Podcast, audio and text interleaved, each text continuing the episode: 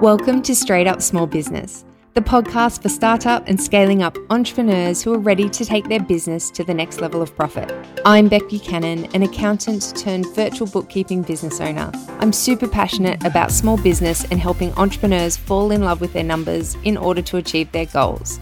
If you ever feel confused, unsure, or overwhelmed about the financial side of your business, then you've come to the right place. This podcast covers bookkeeping, finance, and small business topics discussed in a straight up way. My goal for each bite sized episode is to inform and inspire you to make the next best decision in your business, backed by financial know how, so you can create the business of your dreams. Make sure you hit subscribe so you don't miss any of my latest episodes, and let's dive in.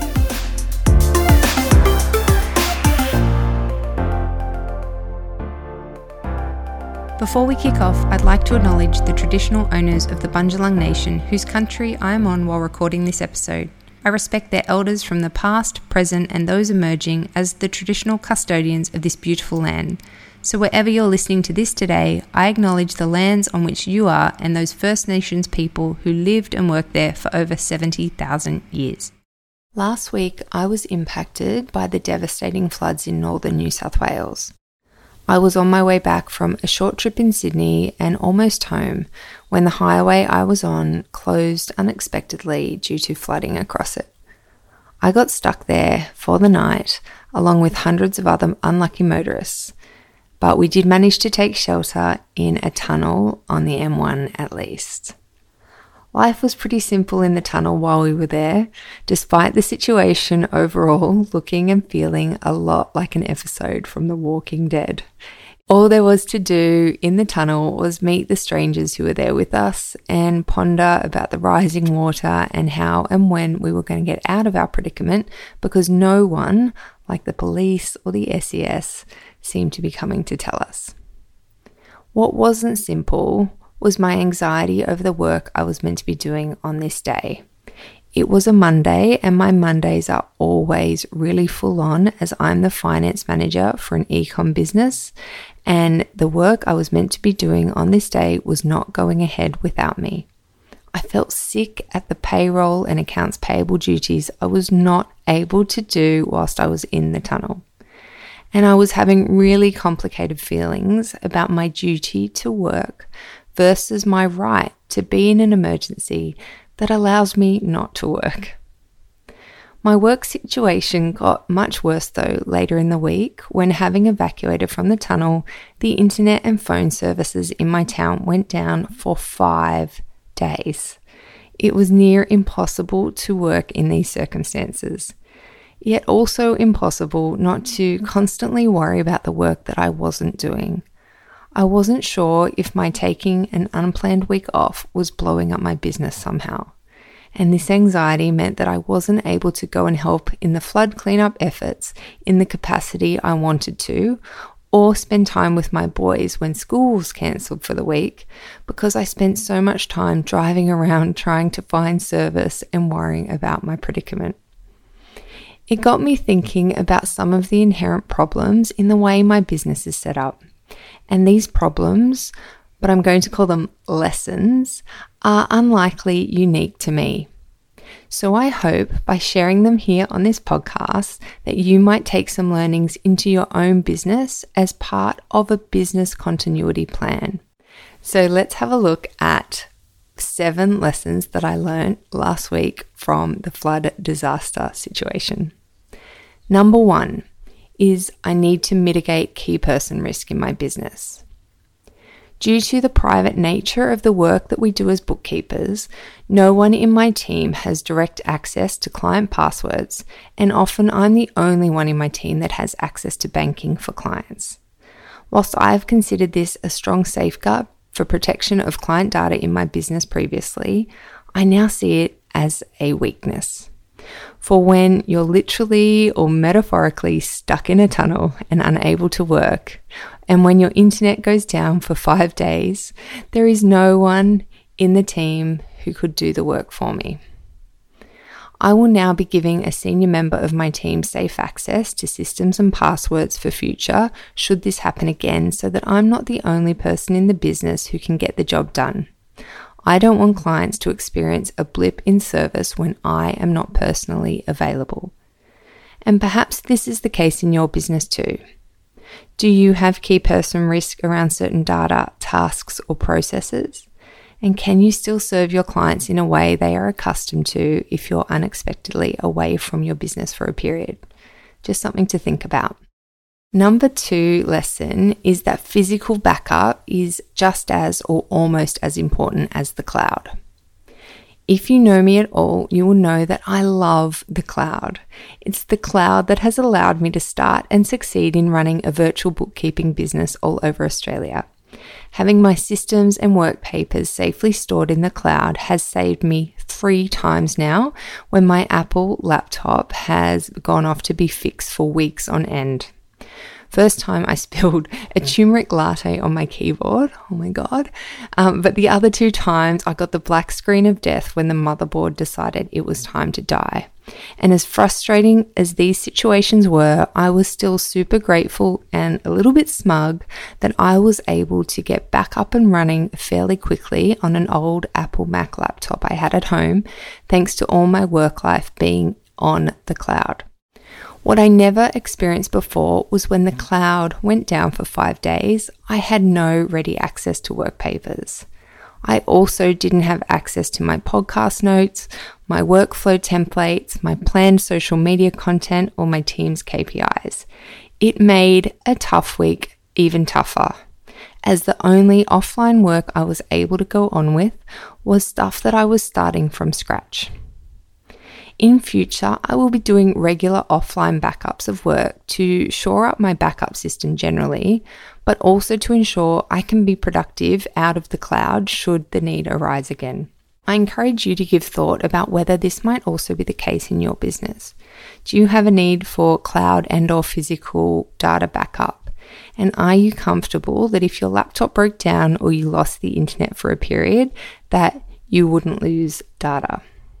Lesson number three is having different telecommunication service providers is a good idea. It had never occurred to me that Telstra would fail me. I thought they were the biggest provider in Australia with the best coverage. But they did fail me big time. In fact, they failed a whole region for five days. Our phones were on SOS and there was no internet connection during this time. It was a nightmare and made running a business, be that virtual or shopfront, almost impossible. But through the local grapevine, we all started to get word that people with Optus and Vodafone plans were getting some connectivity success. Once our hope ran dry a couple of days in that Telstra would not be restoring connection in a timely fashion, there was a run on Optus and Vodafone prepaid SIMs as Telstra customers tried to get back online. Optus ran out of SIMs, and I managed to score two of the last four SIMs at Vodafone for my family, not just me. I wasn't hoarding, there were several people that needed them in my home. I am now so relieved to have a Vodafone backup if and when I need it again. Having all my internet and phone eggs in one basket, both professionally and also personally, no longer makes sense to me. And I propose that this might be the case for you too. Lesson number four is to batch work where you can. For the second week running, I'm chasing my tail when it comes to podcast preparation. I'm a diligent worker by nature, but catastrophic flooding has not helped my productivity lately. Client work will always take priority over working my own business, especially when I'm behind in the way that I currently am thanks to a week off work. But batching work helps to avoid these situations. And it's also a well known productivity hack that enables you to focus your creative energy to create content for the future when you're in the zone of doing so rather than jumping from task to task during a day. Thanks to the help of my amazing VA, I always have a month's worth of Instagram content ready to go. My goal is to get this far ahead with podcasting too. I wish I'd been in this situation last week when the flood was unfolding. I highly recommend batching content and work generally where possible so you stay ahead of the game in productive times and can relax when life and busy schedules throw you curveballs. Lesson number five is that it feels good to be insured.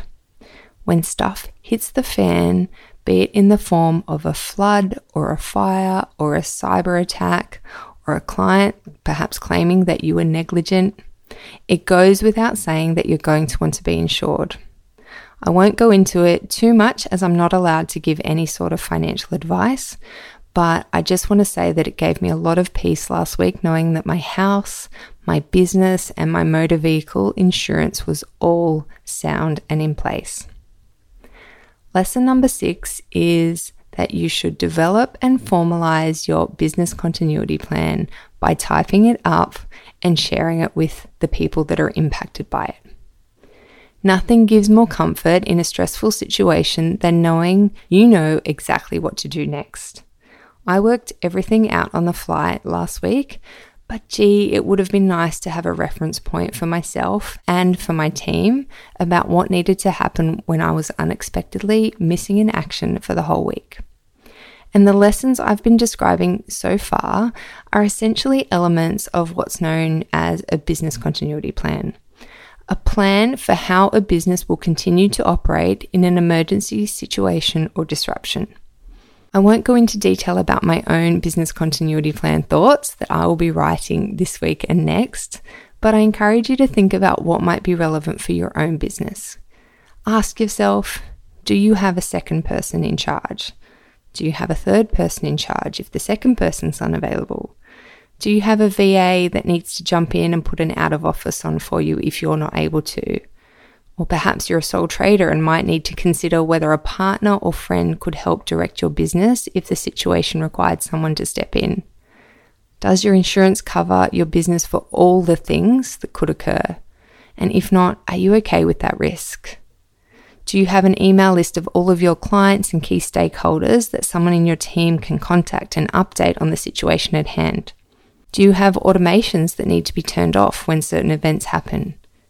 Do you have Loom videos of key processes that you and your team or clients could follow if you were unable to do your job for a while? I found a good free business continuity plan template on the business.gov.au website. Whilst all sections aren't 100% relevant for my business, I found it really thought provoking and to be a thorough template that I would recommend you having a look at too if you don't have other resources at your disposal. Whilst all sections aren't 100% relevant for my business, I found it really thought provoking and to be a thorough template that I would recommend you having a look at too if you don't have other resources at your disposal. I'll put a link to what I found in the show notes. Lesson number seven, and lastly, know when to let go. Now, this is a bit of a note to self for next time, in that sometimes when life throws you a curveball and you're faced with something you can't control, you might be best placed to let your business as usual situation go and do what the situation at hand requires. For me last week, that would have been swiftly joining the Mud Army, knowing that my team outside of the region I live in was taking care of my straight up bookkeeping business. And next time, if this situation happens again, because I'm going to have an amazing business continuity plan that's known across the team, I will surely be able to do this. Well, there you have it. Some seven business lessons from me having experienced life in a flood zone. As always, I hope that provides you with some food for thought because being prepared for the unexpected and feeling at ease when it transpires is a better state to be in than being unprepared and panicky like I was last week. Take care, stay safe, and I'll catch you next week.